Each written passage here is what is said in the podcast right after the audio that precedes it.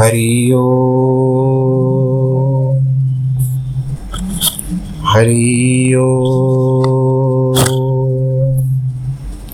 हरि ओम। गुरुर्ब्रह्मा गुरुर्विष्णु गुरुर्देवो महेश्वरः गुरुर्साक्षात् परब्रह्म तस्मै श्री गुरवे नमः। विघ्नेश्वराय वरदाय सुरप्रियाय लंबोदराय सकलाय जगद्दिताय नागाननाय श्रुतियज्ञ विभूषिताय गौरीसुताय गणनाथ नमो नमस्ते। नाहं वसामि वैकुण्ठे योगिनां हृदयेन च मद्भक्तां यत्र गायन्ति तत्र तिष्ठामि नारद। जिस घर में हो आरती चरण कमल चितलाय तहाँ हरि वासा करे ज्योत अनंत जगाए। जहाँ भक्त कीर्तन करे बहे प्रेम दरिया तहाँ हरि श्रवण करे सत्यलोक से आए। सब कुछ दीना आपने भेंट करूं क्या नाथ नमस्कार की भेंट लो जोड़ू मैं दोनों हाथ जोड़ू मैं दोनों हाथ जोड़ू मैं दोनों हाथ। शान्ताकारं भुजगशयनं पद्मनाभं सुरेशं विश्वाधारं गगनसदृशं मेघवर्णं शुभांगं लक्ष्मीकान्तं कमलनयनं योगिविरधानगम्यं वन्दे विष्णुं भवभयहरं सर्वलोके एकनाथम्। मंगलं भगवान् विष्णु मंगलं गरुडध्वज मंगलं पुंडरीकाक्ष मंगलायस्तनोहरि। सर्वमंगलमांगल्ये शिवे सर्वार्थसाधिके शरण्ये त्र्यंबके गौरी नारायणी नमोस्तुते नारायणी नमोस्तुते नारायणी नमोस्तुते। श्रीमन्नारायण नारायण नारायण। बोलो श्री नारायण भगवान की जय। प्रिय भक्तजनों, जिस तरह से कल के प्रसंग में मंगलवार का दिन था, आपको ये सौभाग्य प्राप्त हुआ कि वामन की कथा सुनने का, और मैंने तिथि भी बताई थी वामन द्वादशी, भाद्रपद की शुक्ल पक्ष की द्वादशी जो आती है, उस दिन वामन जी का जन्म हुआ है, अवतार हुआ। और ये गणपति जब रखे रहते हैं ना, उस समय की बात रहती है, घर में विराजमान होते हैं गणेश महाराज। तो वो बात द्वादशी की उत्पत्ति है, अवतरित है भगवान वामन और बलि राजा के पास आए हैं। श्रीमद् भागवत में इनका थोड़ा वर्णन बताया गया है कि जब उन्होंने अवतार लिया, अष्टम स्कंद में कथा आती है, और उस समय में सबने उनका स्वागत किया अवतार लेने के बाद, और बहुत सारी वस्तुएं उनको भेंट की। तो वो तो बात अलग हो गई, अभी भागवत की कथा नहीं, यहाँ पर नारद पुराण है। कल भजन के साथ कथा का समापन किया था। तेरे द्वार खड़ा भगवान भगत भर देरे जोगी, तेरा होगा बड़ा ऐसा कि जुग जुग तेरी रहेगी शान भगत भर देरे जोगी। और भगवान जी ने प्रा को बलि ने जब उसको उनकी तारीफ सराहना की, उनको आश आ, क्या कहते हैं कि भगवान जी की स्तुति की, तो भगवान जी भी प्रसन्न हुए और उन्होंने कहा कि देखो तीन पग दे दो मुझे, तीन पग भूमि से बस है, एक साधु को क्या चाहिए।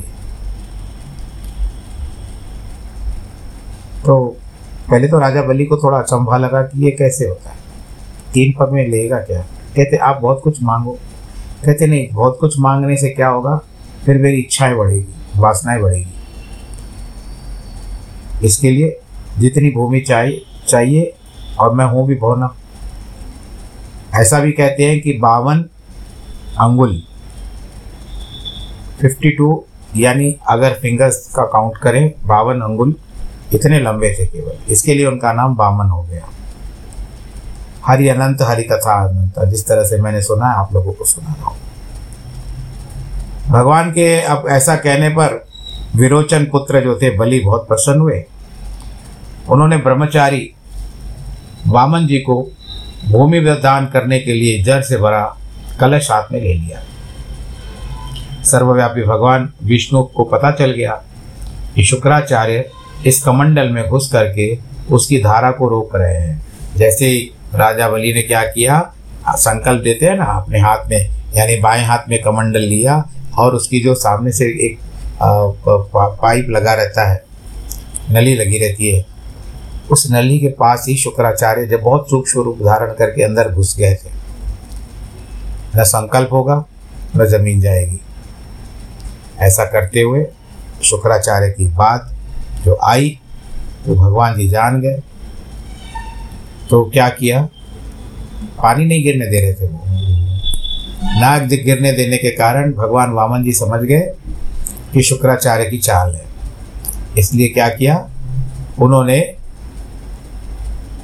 एक जिस तरह से ना कुशा रहती है, आप लोगों ने सुनी होगी, दर्भ इत्यादि, सूखा हुआ दर्भ बड़ा हुआ रहता है, ग्रहण इत्यादि के समय काम आता है और तेज रहता है वो, अग्रभाग तेज रहता है उसका, कभी कभी तो हाथ को भी काट देता है। तो भगवान वामन ने उस नली में उस कुशा को घुसा दिया कि शायद कुछ कचरा फंस गया है। उस समय शुक्राचार्य आंख से बाहर का दृश्य देख रहे थे उसी नली से, तो वो सीधी जा करके उनकी आंख में लग गई और वो घायल हो गए, आंख से निकल करके भागे। इसमें भगवान जी का कहने का तात्पर्य है कि जब जब दान देने वाला तैयार है तो दान देने वाले को रोकने की यही दशा होती है। वो समर्थ है, दान करने वाला समर्थ है, उसको देने वाला क्यों बरज रहा है, उसको रोक रहा है। यानी उसका गुरु हो, कोई भी हो, अभिभावक हो, रोकना नहीं चाहिए दान का। जब उसने मन मना लिया है तो शुक्राचार्य तो चले गए और बेचारे आंख से उस समय से एकाने हो गए वो। अब इस दशा से आखिरी में जब बल संकल्प किया कि मैं वैरोचन का पुत्र मैं वैरोचन का पुत्र बलि इस महात्मा ब्राह्मण को तीन पग भूमि देने का संकल्प लेता हूँ, दिया तो व्यवहार संप्रदे कि मैं दे रहा हूँ। उस समय भगवान जी ने हाथ में जैसे संकल्प लिया, पहले भाई ये सब कागज नहीं बनते थे, मुख से बात हो जाती थी। हाँ, ऐसे नहीं आवश्यक हो, बीघा बीघा जमीन का हिसाब चलता था, वो बातें उस समय अलग थी, परंतु संकल्प की मान्यता बहुत बड़ी होती थी। कागज इत्यादि बन जाते थे और पांडुलिपि होती थी, उनमें पत्र लिखे जाते थे, विनिमय होता था, अंडरस्टैंडिंग। तो इस तरह से भगवान जी ने शरीर बढ़ाना शुरू कर दिया। कहते हैं त्रिविक्रम शरीर, भगवान जी का शरीर बढ़ने लगा। तीन पग भूमि देने का जो संकल्प किया था, उस संकल्प से भगवान जी ने सारी त्रिलोकी को नाप लिया। बोलो नारायण भगवान की जय। सारी भूमि नाप ली, आकाश तक चले गए। उनका दूसरा पैर ब्रह्मांड कटा शिखर को छूकर अंगूठे के अग्रभाग से आकाश से फूटकर ब्रह्मांड के दो भागों में बट गया। भगवान जी का इतना विशाल स्वरूप बन गया। उस छिद्र के द्वारा ब्रह्मांड के बाहर का जल अनेक धाराओं से बह करके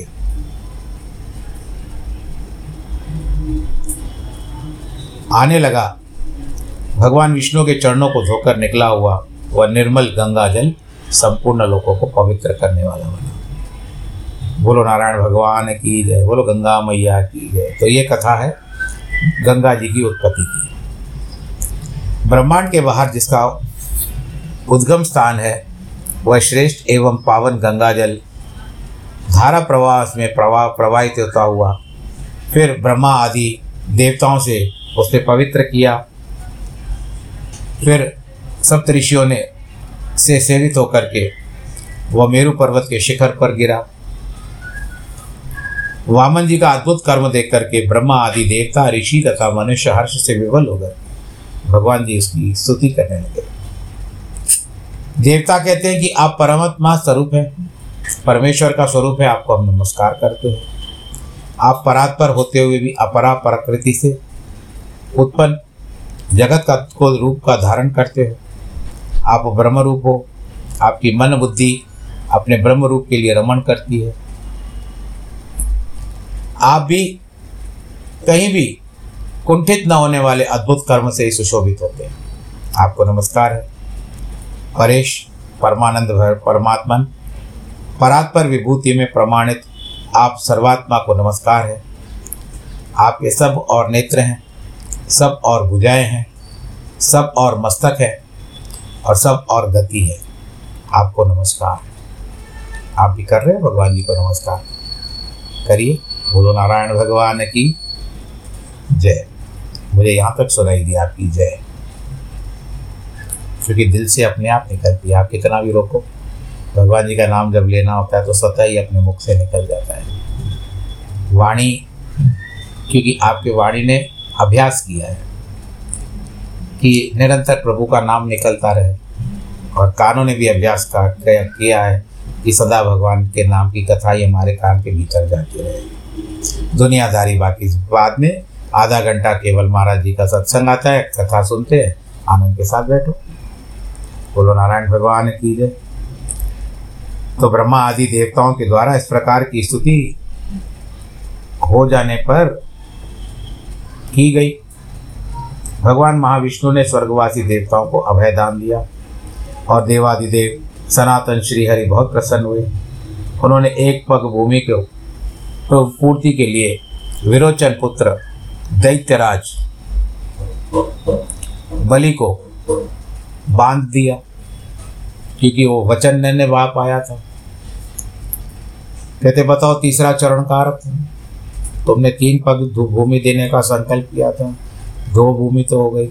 कहते जब मैंने संकल्प किया था उस समय मैं झूठा नहीं था, मैंने आपकी और देखा आपसे लग नहीं रहा था, और आपकी माया को कौन जान सकता है प्रभु। मैं अभी भी सत्य वचन सत्य वचन पर हूँ,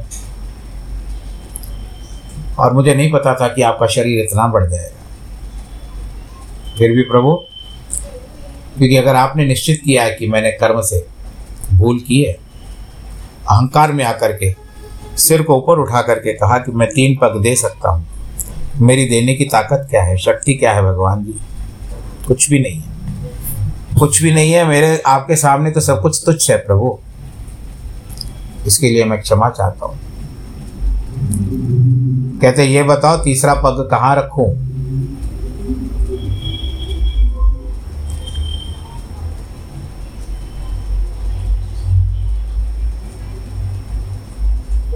तो कहते हैं कि तीसरा पग आप मेरे सर पे रख दीजिए, जैसे मैं झूठा ना बनूं, मैं नर्क का भागी ना हो।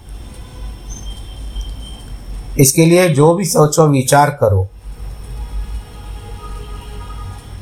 उसको सोच समझ करके विचार करके ही अपनी ताकत, आपकी शक्ति जितनी है। ऐसा नहीं कहते कि घर को जला करके तमाशा देखना भी अलग बात होती है। आप में आप सक्षम हो, आपके भीतर शक्ति है, आप देने में समर्थ हो, दिल खोल करके। पर यदि शक्ति नहीं है तो कोई नहीं है भगवान, तो पत्रम पुष्पम कलम तोयम में भी प्रश्न हो जाते हैं। इसके लिए भगवान जी ने क्या किया, अपना तीसरा पैर जो था उसके सर पर रख दिया और उसको पाताल में भेज दिया। आज भी कहते हैं कि राजा बलि की सेवा के लिए एक वरदान था, पहले तो उन्होंने गरुड़ पाश से बांध दिया,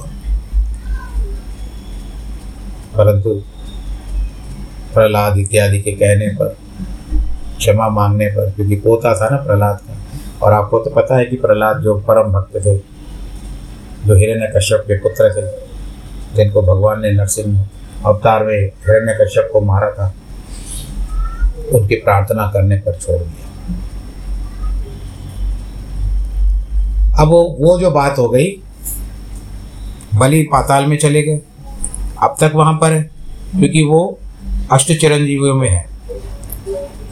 आठ चिरंजीवी आपने नाम सुने ना, फिर तभी कह देंगे आप आठ चिरंजीवी, अश्वत्थामा, या आज ही कह देते हैं अश्वत्थामा बलि व्यास, अश्वत्थामा बलिर्व्यासो हनुमानश्च विभीषण कृपा परशुरामश्च, कृपाचार्य परशुरामश्च कृपश परशुराम सप्ते ते चिरंजीवन सप्ते तान संस्तमरे मार्तम मार्कंडे यमताष्टम, मार्कंडे जो आठवां है, तो इसको अष्ट चिरंजीवी कहते हैं।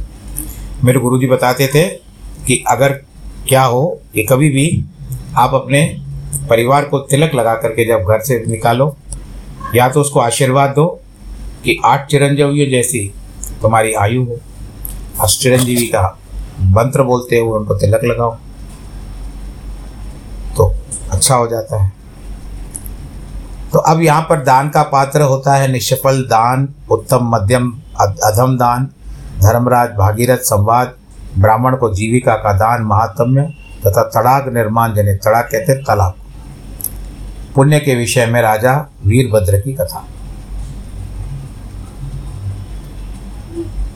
ये तो गई गंगा के अवतरण की बात। नारद जी आप सनकादि मुनि से कहते हैं कि मुझे गंगा का महात्म्य और सुनने की इच्छा थी, तो सुन ली, वो तो सुन ली जो पापों को नाश करने वाला है। अब मुझे दान एवं दान के पात्र का लक्षण बताइए, क्या होता है दान और दान का पात्र कौन होता है। मैं आपको एक बात बता दूं कि जो दान का पात्र होता है वो तो सर्वप्रथम होता है ब्राह्मण, और ब्राह्मण जो अपनी नीति पद पे होता हो, अपने कर्मनिष्ठ होता हो, उस ब्राह्मण को सदैव दान दो। अन्य ब्राह्मणों को भी आप दान सक, दे सकते हो, किसी का पेट भरे, सब कुछ हो सकता है, परंतु कुपात्र को नहीं देना चाहिए। पात्र जो होता है ब्राह्मण होता है, पहले उस ब्राह्मण को दो, फिर भी आप यदि अपने मन श्रद्धा से किसी और ब्राह्मण को देना चाहते हो तो दो, परंतु जो जिस जिस वस्तु जिस तरह से उपयोग की जाती है वो उसी को पात्र समझ करके दिया जाता है। दान उसी को किया जाता है जो उसको संभाल सके। अब जिस तरह से ब्राह्मण क्या है, एक जलती हुई अग्नि है, अग्नि का स्वरूप है, आपको चाणक्य का पता होगा किस तरह से उन्होंने अपनी कूटनीति से, राजनीति से कितने राजाओं को उन्होंने परास्त करा दिया था चंद्रगुप्त के द्वारा, तो ब्राह्मण ही थे। तो ब्राह्मण जब तक ब्राह्मण है ठीक है, नहीं तो ब्राह्मण परशुराम भी बन सकता है भाई। तो बस इसी तरह से भगवान जी को सदैव याद किया करो, अपना दान पुण्य भी करा करो। पर ब्राह्मण अग्नि है, अग्नि में जिस तरह से आप लोग आहुति देते हो, पंडित जी करवाते हैं आपको, हवन करवाते हैं, यज्ञ कराते हैं, जो भी कराते हैं, तो जो जो मंत्र उसके द्वारा मंत्र पढ़ करके वो स्वाहा का स्वर का उच्चारण करते हैं, तो आप उस समय में स्वाहा करते हो, तो वो जलती हुई अग्नि है। अब पंडित जी ने हवन करा दिया, सब संविदा भी खत्म हो गई, लकड़ी भी खत्म हो गई, वहाँ पर केवल राख है, तो राख में आप हवन नहीं कर सकते, उसके अंदर झेलने की चेष्टा ही नहीं है, वो स्वयं राख हो चुकी है। तो ब्राह्मण जो होता है जलती हुई अग्नि के समान होता है, इसके लिए ब्राह्मण को दान करना चाहिए।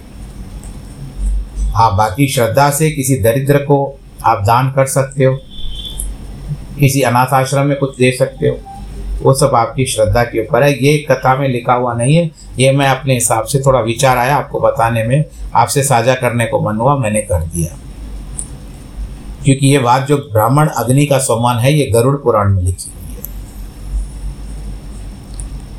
तो इस तरह से सनक जी कहते हैं कि ब्राह्मण सभी वर्णों में श्रेष्ठ गुरु होता है। जो दिए हुए दान को अक्षय बनाना चाहता हो उसे ब्राह्मण को ही दान देना चाहिए। सदाचारी ब्राह्मण निर्भय होकर सबसे दान ले सकता है। ये तो क्षत्रिय और वैश्य कभी किसी से दान ग्रहण न करें। जो ब्राह्मण क्रोधी, पुत्रहीन, दंभाचार परायण, अपने कर्म का त्याग करने वाला है, उसको दिया हुआ दान निष्फल हो जाता है। जो पराय धन का लोभी तथा नक्षत्र सूचक ज्योतिषी है, उसे दिया दान भी निष्फल होता है। जिसके मन में दूसरों के केवल दोष निकालने वाली बात होती है, जिसका मन सदैव दुर्गुणों से भरा हुआ रहता है, जो कृतज्ञ है यानी धोखा देने वाला है, कपटी है, मन में कपट रखता है और यज्ञ के अनाधिकारों का यज्ञ करने वाला है, उससे दिया हुआ दान भी निष्फल होता है। जो सदा मांगने में ही लगा रहता है, जो हिंसक हो जाता है, दुष्ट और रस का विक्रय करने वाला होता है, उसे दिया हुआ दान भी निष्फल होता है। ब्राह्मण जो वेद, स्मृति तथा धर्म का विक्रय करने वाले हैं, उसको दिया हुआ दान भी निष्फल होता है। जो गीत गाकर जीविका चलाता है, जिसकी स्त्री व्यभिचारिणी है और जो दूसरों के कष्ट को दूसरों को कष्ट देने वाला है, उसको दिया हुआ दान भी निष्फल होता है।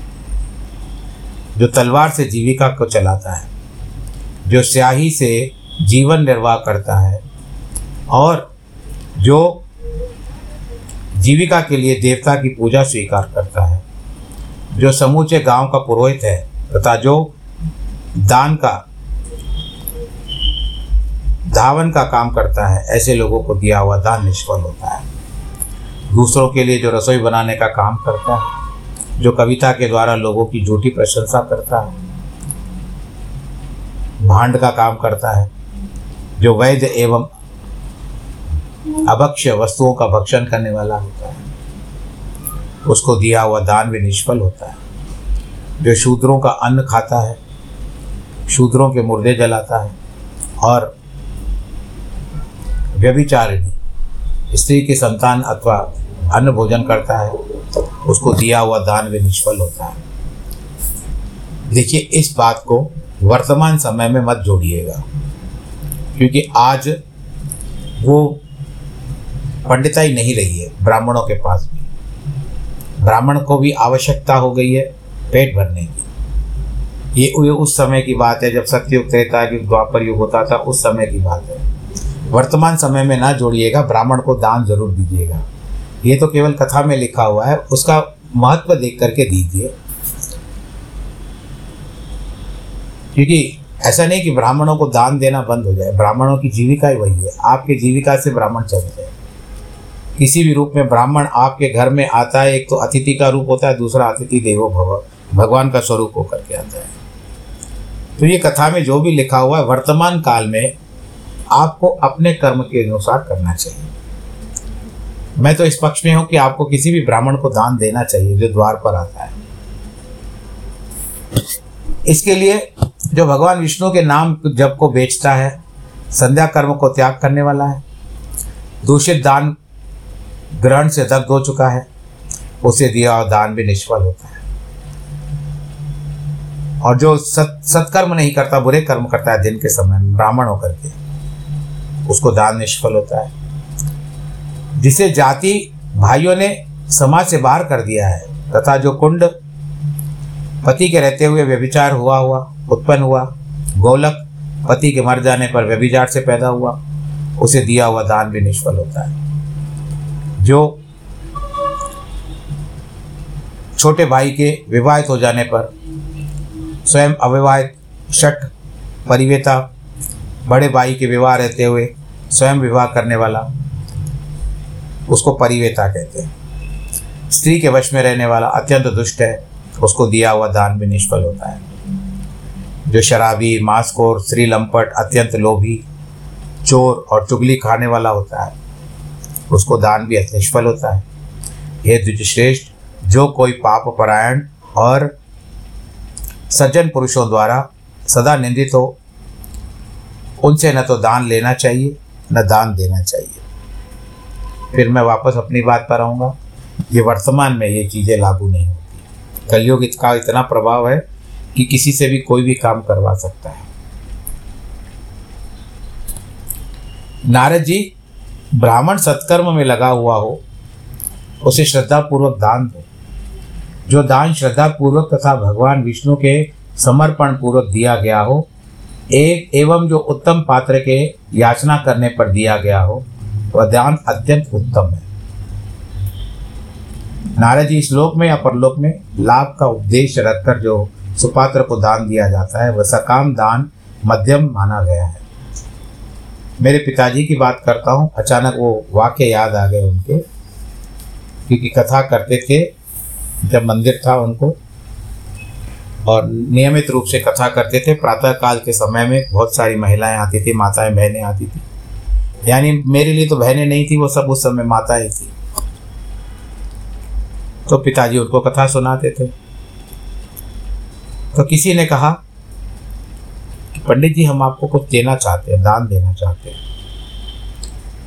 तो पिताजी ने कहा, देखो, कथा मैं बेचता नहीं, कथा अपने श्रद्धा से सुनाता हूँ, कथा को मैं बेचता नहीं हूँ। यानी जो शास्त्रों में वर्णन है, कथा सुनाओ, बड़े प्रेम से सुनाओ।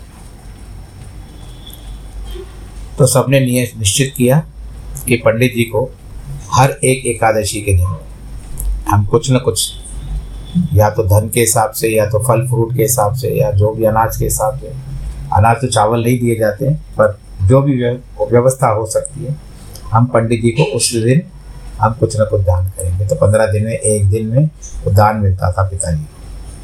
बहुत बड़ी बात होती थी, एक रुपया भी बहुत बड़ी बात होती थी पिताजी के समय, पर कुछ दिल वाले देते थे।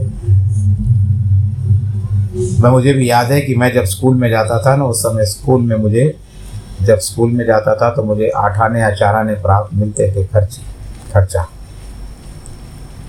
और जब मैं कॉलेज में जाने लगा तो मात्र एक रुपया खर्ची मिलती थी खर्चा मिलता था। एक रुपये में सबको पूरा करना है।